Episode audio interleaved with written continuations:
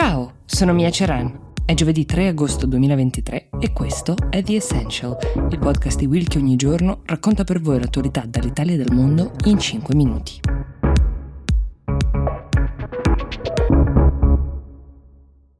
Alle 5 del mattino di ieri è atterrato all'aeroporto militare di Ciampino un Boeing che a bordo aveva 36 italiani e poi una trentina di altri passeggeri tutti portati via in fretta e furia dal Niger, dove, come vi abbiamo raccontato qualche giorno fa, c'è stato un colpo di Stato guidato dai militari che hanno preso il potere destituendo il leader che era stato democraticamente eletto nel 2021, Basum. Quando accade qualcosa del genere, i governi di tutto il mondo, incluso il nostro ovviamente, si mobilitano per cercare di fornire ai connazionali una via di fuga, un modo per lasciare un paese eh, che si trova in una situazione eh, di bilico prima che uscire diventi impossibile. Spesso infatti gli aeroporti sono tra i primi centri nevralgici e logistici che vengono bloccati dai golpisti.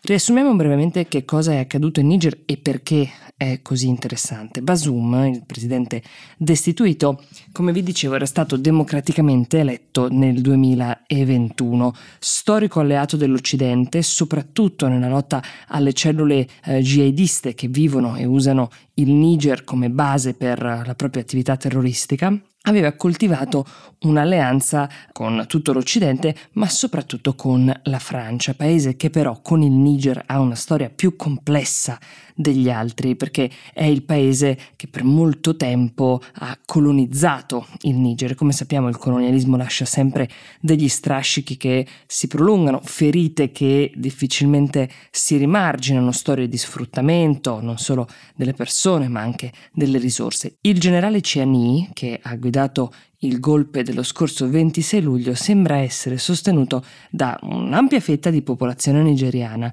la stessa fetta che serba ancora moltissimo rancore contro i francesi e quindi per l'Occidente in generale, che vede come migliore alleato possibile niente meno che la Russia. Perché questo? Perché ne abbiamo parlato diverse volte, le attività del gruppo Wagner, che ha avuto un ruolo così importante e sta avendo ancora un ruolo importante nel conflitto tra Russia e Ucraina, si sono estese per molti anni e sono state delle attività molto capillari in tutta l'Africa e in Niger, ancor più che altrove. Il gruppo non opera solo militarmente, ha anche dei fini e degli strumenti propagandistici. Da anni in Niger gli uomini di Prigozhin hanno lavorato per creare consenso, per sostenere anche economicamente imprenditori locali e varie realtà, tanto che ora per le strade delle principali città del paese non è raro incontrare gente vestita con i colori della bandiera russa. Il percepito molto diffuso è che la Francia abbia sfruttato il paese saccheggiando le sue risorse, tra l'altro risorse piuttosto importanti perché parliamo di uranio, di petrolio e di oro.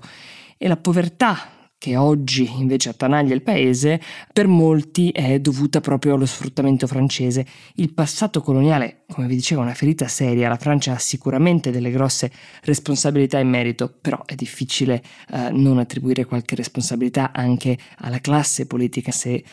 dei 24 milioni di abitanti 2 su 5 oggi vivono in condizioni di povertà estrema, che significa avere un budget di circa 2,15 dollari al giorno per campare. In questo pozzo di povertà e ora di instabilità politica, il gruppo Wagner ha trovato un terreno fertile, come già in altri paesi confinanti al Niger come il Mali e il Burkina Faso, dove ha combattuto per cacciare eh, i francesi eh, con eh, diciamo, la loro presenza, che avrebbero dovuto difendere in teoria questi paesi dagli attacchi terroristici delle cellule locali di ISIS e Al-Qaeda, attacchi che però negli anni hanno continuato ad avvenire, diradandosi sì, ma eh, restando, e quindi gli abitanti abitanti locali sono diventati molto diffidenti, alcuni molto delusi dai francesi che in teoria avevano promesso di proteggerli. Aggiungeteci che il presidente appena destituito aveva più volte fermato delle proteste antifrancesi rendendole proprio illegali e così si ottiene il mix perfetto per generare quel sentimento che porta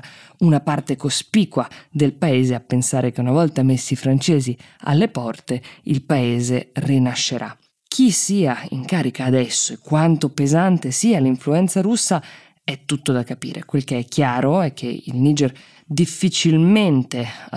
sta uh, per attraversare una fase che migliorerà la vita delle persone. Resta da capire quali saranno le influenze internazionali, quali paesi oltre alla Russia avranno interesse nel muoversi per sostenere una parte o l'altra. Il nostro ministro degli esteri, Antonio Tajani, commentando appunto il rimpatrio dei nostri connazionali, ha voluto renderlo molto chiaro. L'Italia non considererà mai un intervento di natura militare in questo paese.